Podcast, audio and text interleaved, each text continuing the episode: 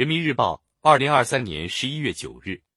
金台锐评：加强人民调解，促进社会和谐安定。魏哲哲。不久前，最高人民法院、司法部联合印发《关于充分发挥人民调解基础性作用，推进溯源治理的意见》，要求进一步发挥人民调解在矛盾纠纷预防化解中的基础性作用，深入推进溯源治理，从源头上减少诉讼增量。人民调解是一项具有中国特色的法律制度，在矛盾纠纷多元化解机制中发挥着基础性作用。目前，我国基本形成了覆盖城乡和重点领域、重点单位的组织网络，大量矛盾纠纷通过调解化解在基层，化解在诉前。仅二零二二年，通过人民调解方式化解的矛盾纠纷就达到一千四百九十四万件，这既减轻了当事人诉累，也维护了社会和谐稳定。纠纷调解贵在及时和就地。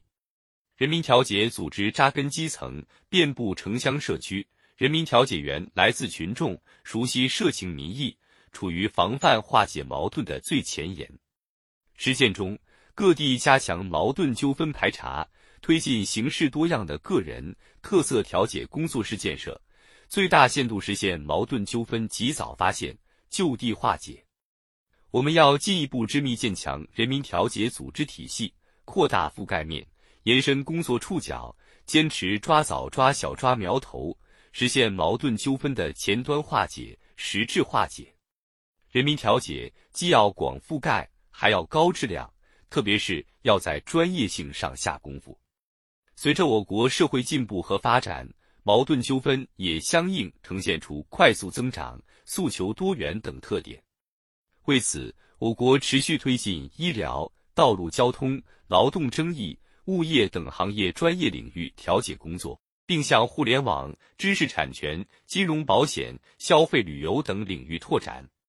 面对新挑战、新特点，要进一步加强新业态领域矛盾纠纷化解，积极打造人民调解的专业版、升级版。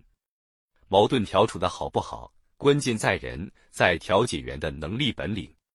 目前，人民调解员队伍不断壮大，素质不断提升，但也存在年龄和知识结构不尽合理、专职人民调解员占比较小等问题。应推动更多法治力量向引导和疏导端用力，凝聚调解工作合力，群众才能更信服，矛盾纠纷才能实质化解。